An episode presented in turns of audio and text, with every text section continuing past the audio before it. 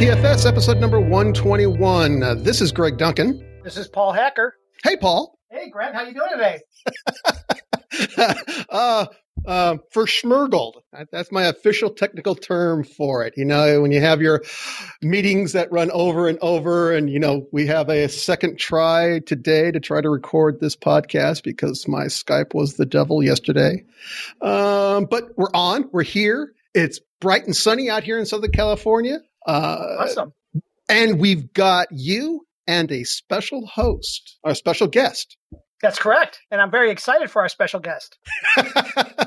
yeah, you re- you recommended him, huh? Yes, I did. Yes, I did. I thought he'd be a great person to have on, and he, so if he plays in my ballpark, so I'm really happy.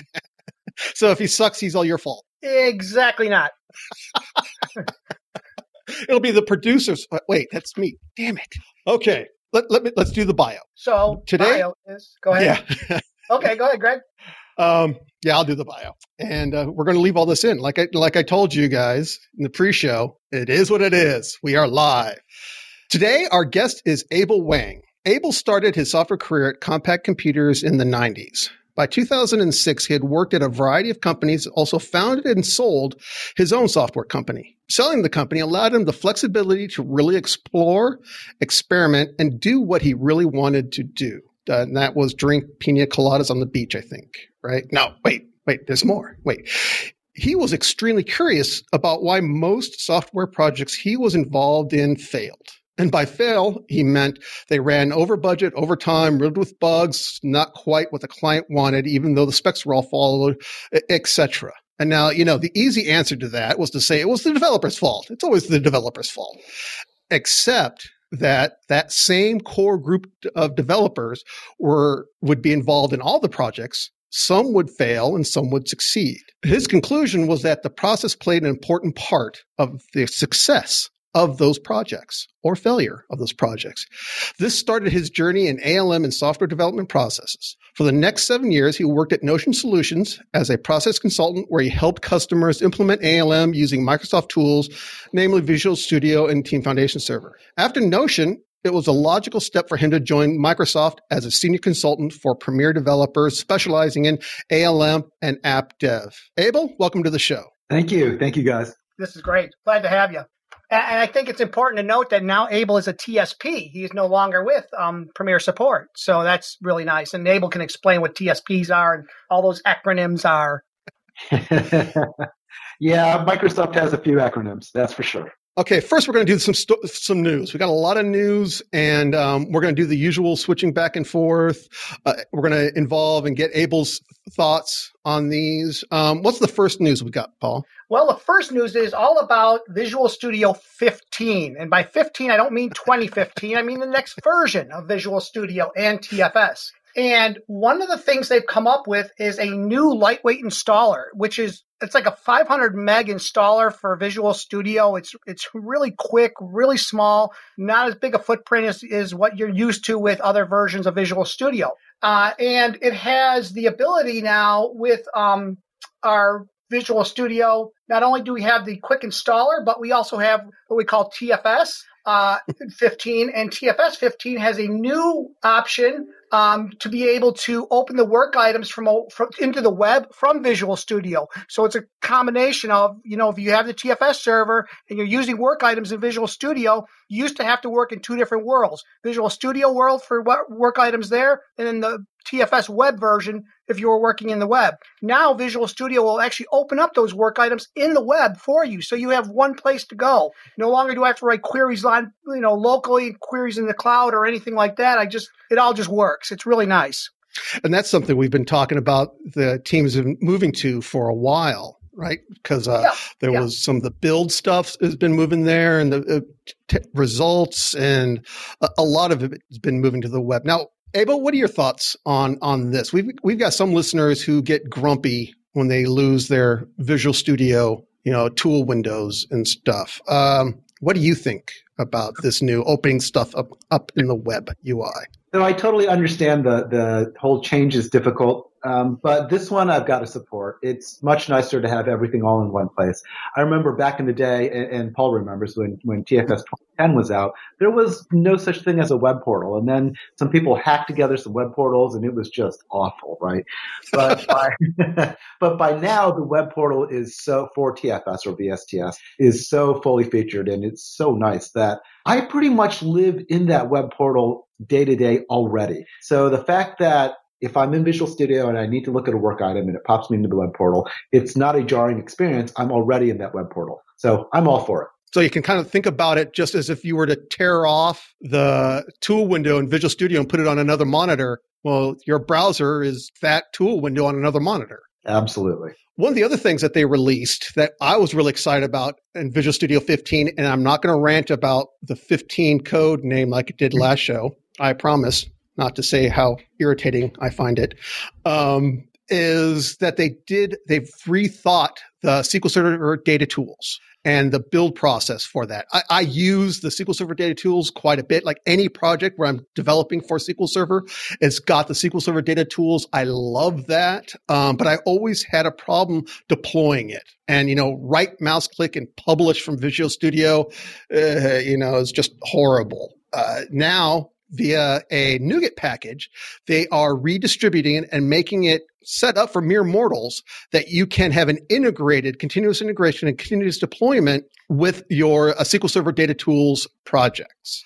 And you know, it's installed via NuGet. It does. It's super lightweight installation. Um, it, it's there's no globally shared dependencies in the GAC, so it makes setting up your build machine just dramatically easier. Very excited when I saw this. Do either of you guys use SQL Server data tools? Yeah, I do. I don't use it like for developing databases so much as I use it for creating the DAC packs and those types of things that I'm going to deploy with because I'm living more on the DevOps release side of things right now. So I tend to use it for creating the packages that we're going to release the databases with. And yeah. how I, I, use it too. I use it every single day of my life. Any anytime I have to use a database, I want to encapsulate the schema in a database project so I can check it in and out right alongside my source. Yeah, I hear you. I'm amazed Good. at how many people don't know about the data tools yet. In fact, I talked to a company uh, about three weeks ago, and they had never heard of the SQL Server data tools, and they are a database development company. That's what they really are into data. Never heard of the tools. They use TFS, they use Visual Studio, had no clue what the data tools were until so we educated them on that and they were so excited to hear that they can actually use this because they have some kind of setup i don't I haven't seen it or really got into depth with it but it's all cobbled together and, and, and this is such a great tool i mean i've used it for database development it's a great tool yeah i'm a huge yeah. fan i'm a huge fan I wouldn't do database development without it. My only beef with it has always been that there's no, I, I like diagrams. You know, I like seeing my ER diagram and yeah, we can, you know, build it on SQL Server when Management Studio, but I, I just wanted that in the tool and they've never done that. You know, I, I come from an ERwin. You guys ever use ERwin? I've never not. used ERwin. I know what it is. I've never used it. Yeah, I got it was so nice to be able to visually create a good logical and uh, physical schema and it, it, took me a while to get used to the the data tools. Now, you know, all I see is the blonde and brunette. You know, I don't need the diagrams as much, but uh, I still miss them. All right. Now that was a rabbit hole I didn't think we were going to go down, but that, that's actually a good suggestion. And you should put it on user voice so we can all vote it up. and especially since you know the, the diagramming tools are like canned in Visual Studio. I just don't understand. We've got all these cool diagram. Uh, you know, what do you uh, WDML and there's all these other diagrams. We've talked about even on the show, how, how they visualize the uh, work item history and, and all these using that same diagrams, but we just don't have database diagrams. It's weird. All right. Last show, we talked about the we, I, flying solo, and I really appreciate all your guys' feedback on that. I'll, we'll do that at the end of the show. We'll talk about that. But uh, uh, I asked what was Tower in related in relation to uh, Git and TFS. Uh, I found out today in a post from uh, Tobias Gunther that Tower is a Mac Git environment. It's a, a, GUI environment for Git that was on the Mac, and now uh, there's a beta release for Windows too. So that was kind of cool. And and looking at it, it's pretty neat. As a clicky developer like I am, uh, and if you're like that too, and you know Visual Studio's Git integration isn't cut, quite cutting it for you, then you should check out the Tower, and we'll have the links in the show notes. Now, if so you are, that, oh, go ahead, Greg. No, go ahead. I was going to say, is that similar to Tower for Ansible? I don't know if you guys ever heard of Ansible. Ansible's again another tool like a chef or a puppet. Um, but Tower is the interface that you install on the Linux box for Ansible because Ansible, Ansible's a Linux based install. And I was curious if that's the same. It puts a GUI on top of on top of uh, Ansible. I'm wondering if this just put a GUI on top of Git on the Mac. If they're the same same kind of tool, same company and everything. I wonder. I don't know. The URL is like git-tower.com. Uh, version okay, control I'll have to, I'll have to look into it. 2. I just I Yeah. know Tower from Ansible, so I was just curious. Yeah, I'm checking out the site real quickly. Doesn't look at it. I mean, they talk about a bunch of integrations: uh, Bitbucket, GitLab, Beanstalk, GitSwarm, Team Services, uh, GitHub, of course. I I don't see the Ansible stuff, but I don't know. That's a good homework assignment, huh? And, or for our listeners, you guys tell Yeah, us. somebody knows. Let us know. So, yeah, speaking of Git, they've also released the GitHub extension for Visual Studio V 2.0 is now available. And, you know, again, if you are using GitHub for your source co- code, which is perfectly fine, Microsoft does it a lot. Uh, this is a good extension to have. One of the key things that they've added to it is you, if you do Gits, Gits, is that how you say it? Gist, um, G I S T. You can do it now right from within Visual Studio. And that's just for GitHub, right? Correct. Yeah. Okay, cool. So, what other changes, Paul, has been happening in VSTS? Um, well, there's what they call lifecycle management improvements for team services. And what that means is for folks that are using AAD or what they call Azure Active Directory. So you you have a the cloud active directory, you're using Office 365, for example, uh, and you know you log into VSTS over the web, you get presented with this dialogue, and they've changed the look and feel of the dialogue and how it's actually working. Um, so from the end user point of view, you don't see much different other than a different looking UI. But the beautiful thing about it is that if you're managing your organization with AAD, eh, you have the ability, let's say, to disable a person from your organization or delete them altogether out of AAD. It ripples automatically down through VSTS now. So therefore, they cannot if they have an open session, they can continue working till they close the session. Uh, They can't stop that, but they'll stop them from pre- prevent them from creating new sessions, whether it be personal access tokens or uh, the, the IDE or a browser session. Uh, that's really cool. I think that you know that that's something we've been looking for because I work with companies that do manage their users in AAD, and so now that we can tie it back like that and, and automatically update because you don't have to go back and do more maintenance with your users, it's great. Um, so so there's that that's coming out, and um, I don't think there's much else with that other than like I said, from the end user point of view, there's going to be a little different user interface experience, but that's about it. But I think it's really cool. That's that's the big deal. I think is the AAD. Did we go quiet? Yeah, quiet. that'll be that'll be cut out of the the quiet part will be cut out. But I was looking for something pithy to say, and man, I just came up with nothing. Nothing. okay, well, the other thing I want to talk about, we talked about that conference, uh, I think, in the previous show, and uh, because of what Angela was doing on Channel Nine, um, David Giard did a uh, has has a podcast, the MS Dev Show, and episodes 17 and 18 were live from that conference. And in part two, there she is, Angela Dugan, the woman we can't do a show without mentioning. So. Um, and she has a nice little talk. They talk about safe. Um, both of these, it's he brings in a number of different people. Uh, Jerry Nixon is in there. Just uh, a, a number of people. First one's an hour and twenty. The other, the second part is an hour even. If you're interested in that conference, you want to see some of the the big names in our industries. We'll have the links in the show notes.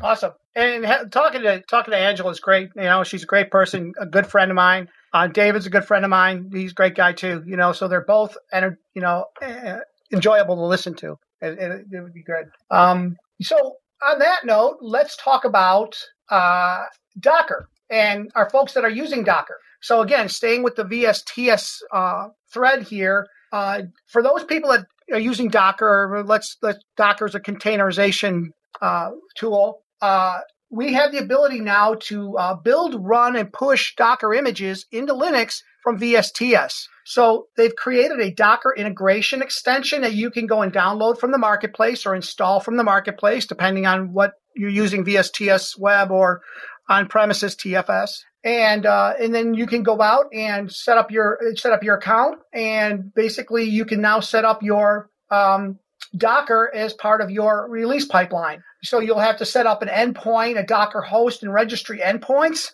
Uh, endpoints are, are how we connect, like to Azure or Chef or Puppet or any of those, and you get to it through the uh, the admin screen of your VSTS or TFS window in the web, and go to the um, the admin screen, go to services, and you'll see in the services list uh, the ability to create endpoints. And that's that's all you really need to do. Once you have that set up, uh, it goes through and you set up the the variables and values you need, and it'll it'll work with the Docker images now, which is fantastic because we really want. And I say we, the company I work with uh, as a consultant, we we want to use Docker images, and so to see it coming more and more uh, mainstream here is going to be great uh, because we do have companies that are really Linux based, and we need to push push Docker images. It's much easier. So that that'll that'll be a great thing. And so I think the the show notes will have a link to a blog, and the blog kind of outlines all the steps you need to go through to set it up for the first time. So please, uh, you know, look at the show notes and get that link if you're interested in doing the Docker with VSTS. Abel, have you done much with uh, Docker? Just enough to do some demos. So uh, to answer your question, no, but I can fake. yeah, I haven't done hardly diddly with Docker, and I feel like I say with Git and about a million other things. I know about it. I love the premise about it. I, I see a resistance in bringing it in primarily because we're a 99% Microsoft shop. So I've been waiting for Windows 10 anniversary so we can get the Hyper V uh, containers uh, and server 2016 so we can get the, the container support there. Yeah, that'll be nice. Uh, I'm curious to see how well it's going to work compared to what like Docker's doing because obviously Docker's been in the market for a little while.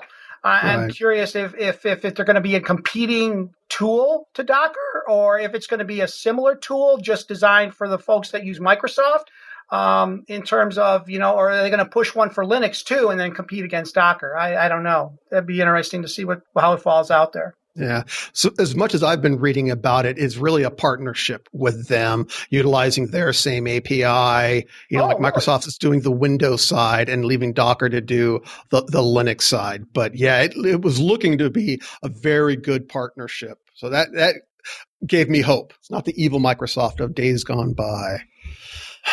That's awesome. Speaking of continuous, yeah, speaking of continuous integration and team services, last week I talked about uh, a uh, update where you can do continuous integration and go to the Google Play Store. Well, kind of married to that is how do you do continuous integration for Android or iOS? Uh, you know, exactly how do you do all of that stuff? I've got two posts from uh, James Montemingo. Sorry, James. Uh, that he goes though into that level of detail from getting started to preparing the, the agents. Uh, if you're doing Xamarin iOS and Android builds, uh, yeah, you, you just basically, you know, stop listening and go read those posts. That's cool. I, I, I do stuff when not not for development in the day to day life, but in uh, in um, demos or talks that I give. I always when I'm talking about deployments or builds, I'm always showing off the iOS uh, build and release pieces and things like that. So we can uh, show people that, you know, it's not just Microsoft technologies that this tool works with. And uh, having the continuous integration now is just one more thing to add to that. And it's going to be a lot of fun. I'll have to integrate that into my, my talks going forward. That's cool. So we've been talking about DevOps. Um, is there anything to like any real world examples that you've seen? Well, that's great that you ask, uh, uh, uh, Greg. I there is a Channel Nine video, and again, we'll put a link in the show notes about implementing DevOps to deliver business value, uh, and and it's a real world example of how you go about doing that. I haven't watched it personally, but it comes from the Chef Con, Chef Conference, uh, mm-hmm. 2016, and so it's it doesn't focus on like Microsoft specific. It it just it talks about how the the concept of DevOps can deliver business value for you which is great. And um, on that note, I just did a talk, in fact, in Indianapolis uh, DevOps uh, and how you can use it to to uh, be more agile in your organization. So it's DevOps with a uh, agile as an agile strategy, and um, it, it, I, am assuming this is something similar to that, in, in, that it talks about how DevOps can really help your organization. So uh, that would be really cool to go see. Yeah, it's funny. The meeting that I was at right before this that ran over, uh, I had to go into uh, our uh, CEO said, "What is DevOps?" Because it was a bullet point on, on the email. It's like everybody turns to me. it's like, oh, okay, I can fake this. I think. Um, and I, we'll talk more about DevOps here. I, I think the biggest thing is that it's not it's not what is it not a product that you buy it's a thing that you do. And uh, it's it's more it's like going agile. What is agile well, you know, yeah, DevOps is kind of how I've been explaining it and try to get it right in my head. Um, we've got another post. Speaking of agile and DevOps, the Scrum Alliance had a post, the art of organizational change management in DevOps adoption. Yeah. How do you deal with the people in bringing in DevOps. So I thought this was a really interesting post and one that I'll be sharing with my CEO when we're done here with the show. That's great. That's great because that's what DevOps is all about. It's about people, process, and products. Uh, and so there's a lot of definitions out there, but that's that's really the core of it. It's people, process, and products, and delivering value to the to the customer. And so, yeah, how, how do you deal with that change management piece would be really interesting read. I'm going to have to go out and read that myself.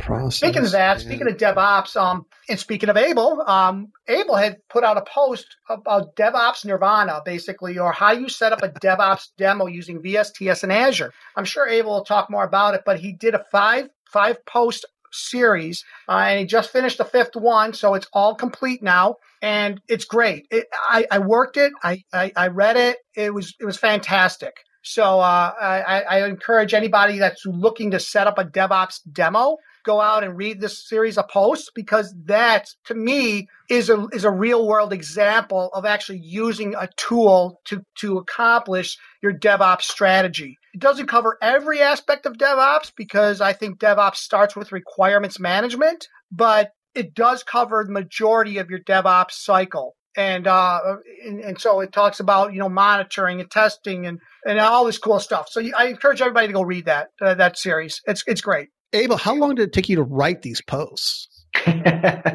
I thought it was going to take like a weekend. It was a little bit longer than a weekend. Um, but but uh, it, it's something that I have to do all the time, right? Where I have to create these demos. And um, the people in my organizations, they kept on asking "How do you do that? Can you can you show us how to do that?" So I figured I might as well just turn it into a blog post, and then everyone can just see how to do it. Um, luckily, with things like Snagit, it becomes easier to grab out of screenshots and, and to create these blog posts. I've paused it. Um, Abel, we're getting an echo back from you. From me. So, Abel, let's uh, enough news. Enough talking about posts. Let's talk about you, my friend. Okay. What is a TSP? I think it actually is technical solutions professional, although I might be wrong because I never pay attention to titles. but really, all I do, what I really am is I'm actually in sales. I'm responsible for all technical aspects of selling Visual Studio, Team Foundation Server, Visual Studio Team Services, and also Azure for dev test workloads. Does it does it hurt to be in sales? Do you like being in sales? I thought it was going to hurt a lot. Um, my background is dev, right? I've been writing code right. over like 20 years, and that's pretty much all I do. I eat, drink, live writing code. Uh, the the cool thing is, what I really do is I I create really cool demos that showcase Microsoft tooling and I talk to devs about them. And that's all I do. I leave the actual sales part to the SSPs and I just do the cool demos, drop the mic and walk out of the room. Mm. So I, yeah, I got to ask, what's it like joining Microsoft, going to the mothership? It's been fantastic and, and it's actually been an interesting journey. I started off in the Java and open source world. I mean, this was way back in the early 90s, right? So back then Microsoft was, you know, the ultimate evil and all that stuff. And, and when I was in school, Java was just in beta. So that I'm totally dating myself now, but it was back um, when I got out of, of school, I actually ended up working with Marimba. And so I worked under Arthur Van Hoff, who is the inventor of the Java language. So I was all Java, all open source and, you know, everything. And it wasn't until .NET finally dropped that a buddy of mine was just like, you've got to check out the .NET language. It's so awesome. And I was like, whatever. That's just Microsoft imitating Java, right? But he gave me a, a stack of CDs. I think it was six CDs. Well, it was back in the day when everything was on CDs. So I loaded them up and I was like, I know I'm going to create a web service. So I created a web service. You know, I brought up Visual Studio. I right clicked and I was done. And I was like, what? Wait, I just created a web service with just a couple clicks. Um, clearly you can do the same thing in the Java world, but first I'd have to download a library over here, download a package over here, set up ClassPath, et cetera, et cetera, right? The Visual Studio tooling was so easy to use and made my life so much easier. I was like, I think I'm kind of sold because this just makes my life easier. I can do all the cool Debbie stuff and not have to worry about, you know, setting up configuration. So that, that's kind of what drew me into Microsoft. But then joining Microsoft, it's been awesome. I love it. What one thing I like to ask all our guests is is what's like the coolest thing that you've done, or the thing that you're most excited about having done, the you know top of your bucket list, and it doesn't have to be even development or technology coolest thing that I've done, I won a Battle of the Bands in Houston. Does that count? Oh, yeah? so this was during my midlife crisis. I spun up a band again. And yeah, we actually went in winning a Battle of the Bands in Houston. And I thought that was kind of cool. Oh, that is cool. That is so awesome. you're one of those, yeah, you're one of those musical devs. Yes, yes, that would definitely describe me. I never thought I was going to get into computer science. My, I thought with 100% conviction that I was going to be a rock star. That did not work out. You know, I am not a rock star except in my own mind, uh, but I, I am in the computer science world. I don't know, Abel. You might be a rock star in the DevOps community. So, see, you made it. Exactly. It's not, not quite the path that I envisioned. I'm not on MTV or any of that stuff. but you know what? I'm on this show. That's what counts. I'm on radio. yes, yes. So let's talk about ALM for a second here. Um, how long, uh, how long have you been working in ALM and how tell me more about like and tell the audience more about how how you got started with it and and and what parts of it do you enjoy the most working in the most because there's a lot of different pieces of ALM and TFS. Oh yes, TFS is massive. So so how long have I been in this space? I'm going to guess around around 10 years now. Um, I was going to say seven, but I think it's longer than that. I think it's 10. Uh, so I, I, come from a pure dev background. I write code. I still write code every single day of my life. Um, about 10 years ago, I actually sold, I started up a software company and I sold it. And in my mind, I would sell the software company, make enough money and never have to work again. Uh, that part did not happen. I still needed to work. Um, but it did give me some leeway to, to really kind of figure out what I needed to do or what I wanted to do. So I didn't have to just jump in and grab any type of job. And I remember I was talking to Donovan Brown, actually. He's a good friend of mine, and we both live in Houston. And, and, and I was like, you know, at some point I need to pick up a job. I can't just not work forever. And he was said, why don't you check out Notion Solutions? That's what he was working at. He's like, this company is filled with the sharpest, the smartest people I've ever worked with. Check it out. You, you, you'll love it. So I actually had lunch with Chris Menegay, who is the owner of Notion. And at the end of the conversation, at the end of lunch, he was like, how much do you want to make? I was, how much do I want to, what are you talking about? And he was just like, how much do you want to make? So I, I, I just listed some preposterous number and he was like, okay, sure. Offer will be in the mail. Um, here are some links. Start spinning up on, on subject matters like TFS, ALM, and all that stuff because I think in about a week's time, we're going to send you to Walmart. Uh, you would be a great fit there. And I was like, what are you, I don't even know anything about it. so that, that's Chris. exactly. You know, Chris, so you know what I'm talking about. Oh, yeah, I know. So I fell into ALM in, in that fashion in terms of work, but it's always fascinated me, right? I mean, it's why do most software projects fail? And being a dev, I hated it when people were like, "Oh, devs just weren't good enough," and I'm like, "Well, that's that's the easy way out, right?" Because I've been on so many projects where the core group of devs they've been about the same. So why do some succeed and one some fail? And and what I really realized was it's process, process, how you build software, right? That determines why a software project succeeds or fail far more than you know are your devs great or not. And so, so that kind of introspection, that kind of really brought me down to this whole ALM world. That's awesome. That's great. Yeah, that's. Uh, I think that's how a lot of people get started in ALM, um, and that's that's a great story. I, you know, I kind of started this some something similar to that, and I and I do know Chris Menegay very well. So uh, I'm not surprised you got thrown into Walmart. I'm surprised it took you a week to get there, though. Um, and how did that first gig go? It was nerve wracking. Uh, it, it went just fine, but I've never been so stressed in my life because I had to go in there and speak process like I was an expert. Um, and really, I just read a whole bunch of blog posts right before I landed. But it turned out well. It turned out good. Awesome. Good. Good. so let's talk about DevOps. And this is for actually both of you guys. Um, it's I, I love that, and I'm going to use that in, in I think the title: people, process, and products. So like, there's a million different definitions of DevOps out there. Right? Yeah, and, none of them are necessarily wrong. But I want to state Microsoft's version of DevOps, right? So, I mean, if we can just, at least for this show right now, I'm not saying this is the only definition, but if we can frame our conversation of DevOps around a definition, it kind of makes everything easier. So at Microsoft, DevOps is something very, very specific to us. DevOps is the union of people, process, and products to enable continuous delivery of value to our end users, right? So that right there defines DevOps for Microsoft. Yeah, I love that definition. That uh, I even have that sticker for my laptop. It's uh, if you want it, you can go get it from like Sticker Mule or somewhere like that.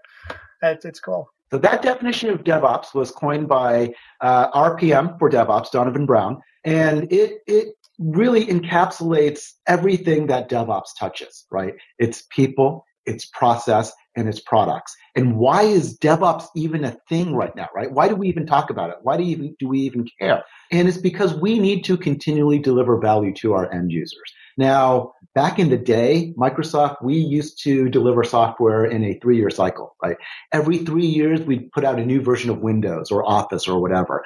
And that was great for back then. But what we quickly realized, or maybe not quickly enough, but what we started to realize was that the speed of industry was moving at a much faster rate. The speed of industry and the rate of innovation of our competitors were, were so fast that if we didn't change, right, if we didn't change and, and adopt this new DevOps mindset, we would quickly become obsolete. And that's kind of the way it is for all the other companies out there. When you ask, why do we care about DevOps? What's, you know, what's the business value? The business value is your competitors are moving at this speed. And if you don't, you're going to be obsolete. So it was a, a very painful process to go from a three year release cycle all the way down to, well, three weeks, two weeks. At Visual Studio Team Services, the group that I'm most closely aligned with, we are releasing software every three weeks, right? Like clockwork. Every three weeks, we're putting out new features in Visual Studio Team Services. And it was a, a pretty tough transition. And what we realized is that the, we had to address all three of these pillars, right? People, process, and the products that we use to manage all this. Uh, otherwise, it was not going to be successful.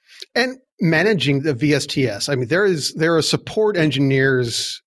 You know, so you broke down the silos or are there still people playing specific roles in supporting that? You know, I, I, just can't imagine what it must be like to to roll that product out, not only develop it, but deploy it and get it supported and, and out in the pipeline. So we definitely broke down a lot of walls. And of course, people still have specialties in, in, in what they do. Uh, that, that, that doesn't change, especially with something as massive as VSTS.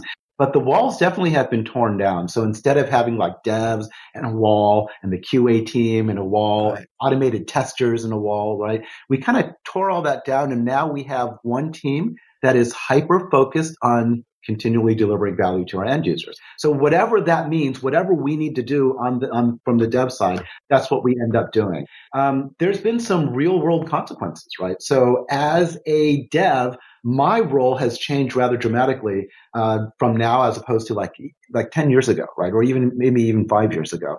Where back in the day i'd get a user story assigned to me i would just implement it and hooray for that i'm done. I throw it over the wall qa can find all of my bugs right? And i just grab another user story and keep on working. With the advent of, of this new devops world where we are continually delivering value to our end users we no longer have the luxury where the, our qa teams can find our bugs for us by doing manual regression testing. That just that that cycle takes way too long to do. So you know, if we're releasing new features every three weeks, we need to have some type of automated way of finding these these regression types bugs, right? We don't we just don't have the time for people to click on buttons and, and to find the majority of these regression bugs. So what it means for me as a developer now, I need to implement the user story. I need to implement full unit test that gives me full coverage. On top of that, I now even write my own automated UI test against my user story so that it can be hooked into the CI/CD pipeline so that you, you know what, as we're releasing from one environment to the next, pick up the build, drop it into dev, we immediately will just run all of our automated UI tests, all of our load tests. So we start shaking these problems out super, super early in the dev cycle. That's awesome. Who was the who had the hardest change? Not not who was harder to change, but conceptually from a people point of view, who yeah, who had the biggest challenge in accepting this? Uh, that's a tough one because pretty much everybody, right? Because none of us really likes change. Change is scary. Change is hard. So, uh, you know, as a, as a, de- and, and I can speak to it from a dev the easiest because that's just who I am and what I do. Um, as a dev, my first initial reaction, I hated that. I was like, what do you mean I have to write unit tests? That means I have to like, what, double the amount of code that I have to write just for a user story or maybe even more, right? It, it, that's ridiculous. Why do I need that? Um, and, and then now I have to write automation. I'm not an automation engineer. That's ridiculous, right? So that was unbelievably difficult for me in terms of, you know, that was a huge hurdle for me to, to get over. Um, but once I did, once I saw the value of of unit tests. Well, the, the first time that it just found all of my regression bugs for me just at build time as opposed to actually needing people to actually go through it. I was just like, okay, I'm sold. Uh, and, and, same with automation. Um, well, the, automation was actually a little bit easier for me to buy just because that conceptually made sense, right? If we actually hook it into the CI/CD platform, we can find our regression bugs so much earlier. Of course, I need to start writing it. So, so that was a little bit easier. But that that first step into this direction, right? Where I have to write unit tests. I remember that was, I thought it was the most ridiculous thing in the world that I heard back, way back in the day, like, I don't know, five years ago, 10 years ago, when I first heard of unit testing. But now I, I live by it. I, there's, there's no way I would have any code that doesn't have unit tests. Um, I need that protection. I, I, need that. I need the coverage. So let me ask you a question then. When you're putting all this, the devs are putting all this testing into their solution. Let's say we're using a Visual Studio solution. They're putting all this testing into the solution. For your CI, then, do you run the majority of these tests during a CI? Because I've always looked at a CI as being a lightweight, really quick build where you don't run a lot of tests. And so I'd be curious what, what, what you guys do. So CI should be quick, right? It's a quick and dirty build just to make sure everything works when you check your code in right? Yep. Um, so I, I, agree with that statement. Uh, it depends on how many unit tests you have and how long it actually takes to run. If you have like 50,000 unit tests, which is actually very conceivable depending on the size of your project. That potentially could take way too long for a CI build to run. Uh, but but luckily in VSTS, it's super easy to set it up to say, you know what, let me just run all of my priority one unit tests. So you run a subset, the, the things that are important, um, just for your CI. Uh, I agree with that, your statement 100%. Um, However, with your other builds, right, with your builds that, that you potentially will start deploying and deploying potentially all the way out even into production, yeah, that's when you start running everything. Right. That's that's what I that's what I do. Okay. Mm-hmm. Great, great. So, um, what do you think when we're talking about like DevOps VS, let's say VSTS and TFS and, and Visual Studio, what do you think in the VSTS world is the um, the the the, po- the piece of the product uh, that is most underestimated or underutilized in your eyes? So what what is people just don't give it its fair shake for? What I see the most right now today it would be the new build system inside of VSTS, especially for cross-platform teams, right? Uh, of course, in the .NET world, in the Windows world, people know about the new build system and they're like, okay, cool. And they play around with the new build system. They're like, wow, this is so much better, so much nicer than the old XAML based build system. This is great. They start using it. They love it. But what a lot of enterprises don't realize is that this new build system has been designed from the ground up to be a true cross platform build system. So if you are a Java team, right? Traditionally, they're like, oh, we want to use Maven and we want to use blah, blah, blah and VSTS or TFS or Microsoft. There's no way they can handle it. I want them to realize that, yeah, you want to build Java code on a Linux box, couple clicks with VSTS and you're done physically. That's it. You're done. You want to build iOS code on an OS X box, couple clicks and you're done. Um, .NET on Windows, of course, you can do that, right? So, so I think that is the most underestimated piece in VSTS today. That's interesting. I not would have not thought of that. I know that build is very the cross plat piece is not understood as well as it should be. Uh, but because uh, I I do talks on build and I and I hear that. But I'm that's that's interesting that that's your your your look at it. I would have thought something else. That's great. What do you what do you think is the most underestimated I, piece? I think the most underestimated piece is most likely comes from the Visual Studio side of the house, and and that's the uh, I don't know if it's most underestimated, but the most underutilized is the architecture pieces. Hmm. so anything uh, to do with doing architecture diagrams and things like that. Wow, that brings back memories. Yeah, yeah. Is, you know, I'm not saying it's good or bad. It's just I don't think it's used. Yeah, I agree with you. That is very, very underused. So, so I guess my question is, where does Microsoft go with that in the future? Then, do they keep on using, building it, and spending time on it, or do they realize that developers just aren't, or uh, not even developers, but the technical folks aren't even going to use the tooling that much? Do they need to really you know, move forward with it or replace it with something else. I mean, like the build engine, they realized the build engine was kind of, well, kind of crappy with the XAML. Let's put it straight. And, uh, it was, and, uh, it was pain. You can say it. It was painful. It was so painful to customize. I made, and I'm sure you did too, because we were both consultants for Notion. We made piles of money, piles and piles of money customizing those, those TFS builds because they were difficult to customize, right? yeah. Oh yeah, yeah. No, for a consultant, it was a it was a cash cow. But mm-hmm. uh, for for the user end user, it was horrible. You know, unless you had a consultant, you weren't really modifying your bills too much, so it discouraged Correct. users. Yeah. So Abel, I like ALM Rangers are some of my favorite people. Uh, you were a ranger. I am currently a ranger. Oh, that's right, because you can be a you can be a uh, an FTE and be a ranger. That's right. That's right. What kind of ranger stuff do you do? So the things that I have done really have centered around building extensions for VSTS. And I'm not as active as I am now. Uh, there was a, a time frame when I was extremely active with the Rangers, like when, when I first uh, became a TSP. So that would be about a year ago. I was super active. I, I dived in, dove into a whole bunch of projects and created a bunch of extensions. And, and now, of course, I'm like really busy. So, so I'm not doing as much as I want to. What kind of advice would you give to somebody who wanted to be a Ranger? Oh, ah, ad- advice. Um, my first advice is it's awesome to be an ALM ranger. You get huge exposure to the product group uh, uh, that you wouldn't get in any other way, right? So when I'm building stuff for the rangers, I'm literally sitting side by side with people on the engineering team right? Uh, and and that's that's exposure that you just can't get anywhere else. Um, I, I, have a lot of exposure uh, to the product group, and, and I don't think I would have gotten that. They wouldn't know who I am if it wasn't for the Rangers. So definitely, if you have an opportunity to work with the Rangers or join the Rangers, it's a fantastic organization. Yeah, I'll uh, vouch for that.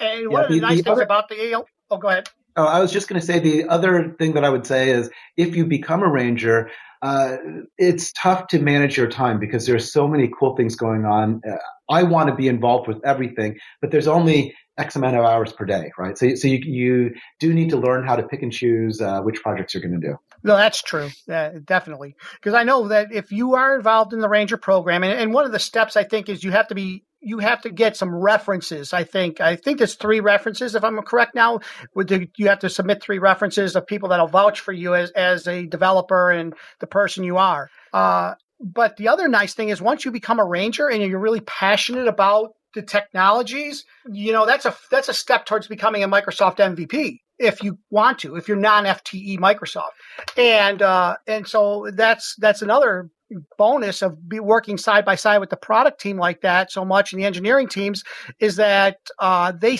see who you are. They know you're they're familiar with your name and who you are. So when your nomination comes across, you know at least they know who you are and your quality your, of your work you can do and things like that, what you're capable of. So that's really a, a great benefit there too for anybody out there that wants to become an ALM MVP or what they call now the Visual Studio Technologies MVP. Um, that's a great way to do it too. Well, Gentlemen, we're coming towards the end of the show. Abel, where's a good place for uh, people to find you? Easiest place is just Twitter at Abel Squidhead. You can reach me. I'm, I'm on Twitter way too much, and that's the easiest and fastest way to find me. Uh, otherwise, you can hit my blog at abelsquidhead.com, uh, or just, well, I was going to say Facebook, but that's private. So, so yeah, Twitter, Twitter. awesome. Great. And we'll have those links in the show notes too. We have a couple other things. Uh, channel nine, a channel nine video, um, when you were with Stephen St. John, Stephen, Stephen St. Jean. Yeah, yes, I did. Another Notion guy. I mean, us Notion people, we're everywhere now. But yeah, Steve and I, we did a Channel 9 interview with Donovan Brown. Um, I have, uh, I think, three MVAs as well that just got recorded, and those should be coming live in September. Uh, so I'll, I'll tweet out links as soon as those come out. Awesome. How hard it, was it to do the MVAs? I know we're kind of running over, but Oh, um, they weren't difficult at all. Uh, probably because I speak for a living, right? All I do is I get in front of people and I talk a lot, and I've been doing it since my Notion days. So, so talking in front of people or in front of the camera, it, it's very second nature to me. Uh, if if you've never done that before, then it, it could be pretty nerve wracking. Great. All right. Well, we got we've got a voicemail, and like we always say, like I always say, we're going to play it on the air. Let's make sure that this works here. I have to get it set up because it got unset up, which is funny how that happens. Okay, let's go ahead and play it. Hi, Greg. From one Greg to another, just congrats you on your last show on your own. Thought you did a very good job. Enjoy listening to the uh, podcast. Uh, keep going. Thanks a lot. Bye. Thanks, Greg. I appreciate that. And yeah, that was that was weird doing that show. Um, Rod, we got an email from you. Thank you again. Uh, um, I'm glad you, you love the show got a couple tweets. Michael Seidel, um, he also gave me that support. I'm glad you all listened to me and didn't give me the negative feedback. um, and Robert Bernstein again uh, said congrats on the solo effort. So uh, even though I don't want to do solos, I, and we're already lining up, uh, Josh Garverick uh, may be back, and we're trying to bring Angela and Gordon back on, and we have to get Donovan on. Yes. He's been on our list of you know, want to guess for forever. So we definitely have to get him on this year. And Steve St. Jean too would be a great addition. Steve's a great, I mean, if people know Steve, he, I, I like Steve a lot. He's a great guy. He'd be great to have on. All right. Well, I think we're coming to the end of the show. Abel, is there anything you want to close out with? Anything we missed? I don't know. I think we talked a lot, and I think I talked a lot. I think your listeners are probably sick of listening to me just go on and on and on. So I'll stop. No, that's why we bring guests on the show so we don't have to talk. So, mission accomplished. Yes, this was beautiful. right. Well, ladies and gentlemen, if you want to send us an email, uh, radiotfs at outlook.com, uh, via Twitter at radiotfs, Facebook slash Radio TFS on that voicemail. And um, Greg, when you called, he called from the UK. So you don't have to just be in the United States. So, I, Greg, I appreciate you uh, uh, spending those long distance dollars there. The number, leave, leave us a voicemail is 1 425 233 8379.